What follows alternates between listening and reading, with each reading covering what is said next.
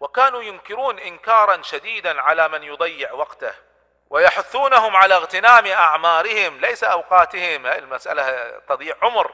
فيروون أن شريح القاضي رحمه الله تعالى مر ذات يوم بمجموعة من الناس وهم يلعبون ويلهون ويثرثرون. فقال لهم ما شأنكم؟ قالوا تفرغنا. يعني عندنا وقت فراغ ما عندنا شغل فقررنا نقضي نسولف. واحد إذا ما عنده شغل شو يسوي يعني؟ فقال كلمة احفظوها رضي الله عنكم احفظوها. قال وهل أمر الفارغ بهذا؟ الإنسان إذا صار عنده فراغ بماذا أمر؟ أمر يروح يسولف ويثرثر ويلغو. هل أمر باللغو والغفلة والثرثرة؟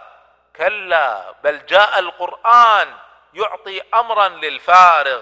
فقال تعالى فإذا فرغت فانصب وإلى ربك فارغب. إذا صار عندك وقت فراغ تعب نفسك بالعبادة وإلى ربك فارغب. فانصب يعني اتعب إذا صار عندك وقت فراغ ما أنت مشغول برزق ولا ما أنت مشغول مشغول بمشكلة ولا طبيب ولا علاج ولا ولد الدرسة ولا كذا إذا صار عندك فراغ انصب وإلى ربك فارغب واجتهد واتعب في طاعة الله وأخلص عملك. هكذا يعلمنا القرآن الكريم مبادئ إدارة الوقت. حرص عظيم. ما في تضييع. هذا مبدأ. نحن تكلمنا عن علو الهمة في هذا الشريط وتكلمنا عن قلة النوم. وأضيف أقول ما يضيعون. لحظة. انظر وتأمل في ابن عقيل الحنبلي يقول عن نفسه وأنا أقصر بغاية جهدي أوقات أكلي. وقت الأكل يعتبره إذا طال تضيع للوقت. يقول حتى أختار سف الكعك على أكل الخبز. ماذا يقصد؟ الواحد إذا أخذ كعك وحطه مثلا في حليب يتشرب بسرعة. بينما إذا أخذ خبز وحطه في الحليب يأخذ شوية وقت. وقت بسيط لكن في الكعك أسرع. يقول فأنا أستعمل الكعك ولا أستعمل الخبز توفيرا للوقت الذي بينهما. فإذا أضفت لذلك أن مضغ الكعك أسرع هكذا يقول من مضغ الخبز وفرت وقت إضافي فوفرت للمطالعة أو تسطير فائدة. عجيب يعني. يعني أنا أسمع أن الإنسان يستفيد من وقته لكن أن يصل فيه حسابات كمبيوتر دقيقة أنه كم الفرق بين سف أي تنقيع الخبز بالمقارنه مع تنقيع الكعك وكم يأخذ المضغ فيريد أن يوفر هذا الفرق في الوقت. انظروا وتأملوا أين نحن من هؤلاء الذين أنفقوا أوقاتهم في الطاعة وفي الإنتاج ولم يضيعوا منها ساعة؟ فطوبى لهم وطوبى لمن يقتدي بهم يوم تقوم الساعة. ومر العبد الصالح عامر ابن عبد قيس رحمه الله تعالى على مجموعة من البطالين والكسالى جالسين يتحدثون ويثرثرون. فقالوا له تعال اجلس معنا. فقال كلمة فيها شدة لكنها فيها مغزى. قال امسك الشمس عن المسير حتى أكلمكم. الوقت يمضي. إذا ما دام الوقت يمضي أنا أريد أستفيد منه. إذا أوقف الوقت أجلس معكم. أوقف الوقت أحدثكم أما أن أجلس ويضيع وقتي؟ لا. وأما المؤمل ابن الحسن فرأى سليما حفي عليه القلم. القلم الرصاص تعرفون بعد ما تكتب فيه بعد فترة يصير خشن ما يكتب فيه فيحتاج الواحد يبريه. فيقولون حفي عليه القلم يعني ذهبت حدة القلم ولم يعد صالحا للكتابة. فإلى أن قطه يعني براه يقول فوجدته يحرك شفتيه. فعلمت أنه يقرأ. في الوقت اللي انشغل عن الكتابة يذكر الله بإزاء إصلاح القلم لئلا يمضي عليه زمن وهو فارغ. يا الله كم كانوا حريصين على اللحظة وحريصين على الاستفادة من كل ثانية. أعجزت يا أخي يا بني أعجزت يا أختي يا بنتي أن في لحظات السكوت ولحظات الفراغ. أن تتذكروا حديث النبي صلى الله عليه وسلم من قال سبحان الله العظيم وبحمده غرست له بها نخلة في الجنة فكم من نخل الجنة ضيعنا. ويا ليتنا استفدنا منها في شيء آخر تضيع بلا فائدة. وكان ابن سكينة عالما عاملا لا يضيع شيئا من وقته. يقول عنه يحيى ابن القاسم يقول كنا إذا دخلنا عليه يقول لا تزيدوا على سلام عليكم مسألة. يعني لا تكثرون كيف حالك وش أخبارك وشلونك وعساك طيب وش الدنيا فيك وكذا يعني خلاص سلام عليكم وادخلوا في الموضوع. من شدة حرصه على المباحثة وتقرير الأحكام يدعوهم إلى اختصار السلام وترك المجاملات وجدت هذا سبحان الله هذا الخلق وجدته في الغرب. أنا لما عشت في الغرب فترة طويلة وجدت من طبائعهم يدخل الأمريكي يقول هاي ويدخل في الموضوع. رجعت إلى البلد يتصل فيني واحد بالتليفون. ألو دكتور شو أخبارك؟ الحمد لله. كيف أخبارك؟ شلون الأهل؟ وكيف أحوالكم؟ وش الدنيا فيك؟ وش أحوالك؟ وشلون الصحة؟ وش... الحمد لله تفضل. وبعد شو أخبارك؟ وش الدنيا فيك؟ وش الد... يا أخي تفضل. بعد أخي الدكتور والله من زمان ما شفناك ولا هنا عليك واشتقنا لك وكذا. يا أخي تفضل. يعني يجلس. والله مرة حسبت لي واحد جلس في هذه المجاملات ربع ساعة. وأنا أقول له يا أخي تفضل. قول اللي عندك خلصني يعني. وهو قادر يفهم هذه الرسالة مني. طبعا يمنعنا الخلق أن نشتد أكثر من ذلك. تضييع للوقت في المجاملات. لا بأس. طبيعة مجتمعاتنا تختلف عن المجتمعات الغربية. فيها حب وفيها علاقات وفيها هناك شوية علاقات مصلحية بحتة. لكن أيضا المبالغة التي نجدها في بلادنا تضيع للوقت. وهذا إرشاد من السلف الصالح إلى اختصار المجاملات والدخول في الموضوع. بأسرع ما يمكن لا مانع من شيء من المجاملات لكن لا تكثروا لا تتوسعوا فيها ليس من أخلاق الإسلام هذا. نعم مطلوب العلاقات والمحبة والمجاملات لكن المبالغة فيها وجدناها مزعجة. وهذا وجدناه يعني شأن السلف الصالح كل ما نظرت وتأملت أكثر كل ما وجدت هذا أصيل فيهم. فهذا يعني انظروا إلى ابن تيمية الجد جد الإمام المشهور آه، ابن تيمية يسمونه ابن تيمية الجد.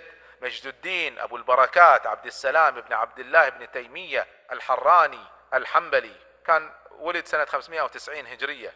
يقولون عنه كان خالي القلب مما يقرعه فيشغله ما يشتغل بغير الأمور السامية. وكانوا حريصين جدا على الابتعاد والخلوة عن كل ما فيه ضوضاء. وهذا معنى جديد أريد أضيفه في هذه الجلسة. معنى الأمور التي تعين معنى الأمور التي تعين على طلب العلم وعلى الانشغال بالمعالي وعدم تضييع الوقت. بعض النصائح في مثل هذا فكانوا يقولون بعض المبادئ منها الخلوة والبعد عن الناس والضوضاء. تريد أن تنتج؟ كن في مكان هادئ. ابتعد عن الأماكن المشغولة.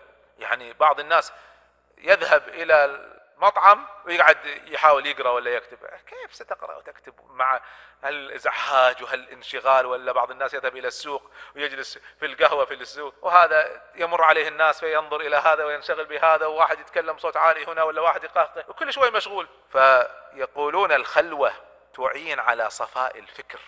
فإذا صفى الفكر صح النظر والفهم ويطلبون العلم في ميزان العقل. وهذا الميزان ميزان العقل في غاية اللطف. حساس يتأثر بأدنى هوى أو شاغل فيخرج عن الاستقامة. ولذلك يقولون من أراد تحصيل دقيق العلم وصعاب المسائل كل ما كان الكتاب أصعب والمعاني أعمق عليه أن يختار الزمان والمكان ليتم له الفهم ويستقيم له التصور والحكم. فيقولون لا يجلس بحضرة فواكه ونبات ولا يجلس على شط نهر ولا على قارعة طريق أو سوق لأن هذه المواضع لا تخلو غالبا مما يمنع من خلو القلب وصفاء السر. إذا هذا من كلام الخطيب البغدادي رحمه الله تعالى إن اختار الزمان واختار المكان المناسب. وإذا كنت من الذين يملون بسرعة أو ينعسون بسرعة أو لم يتعود على الهمة العالية فيصيبك الكسل بسرعة.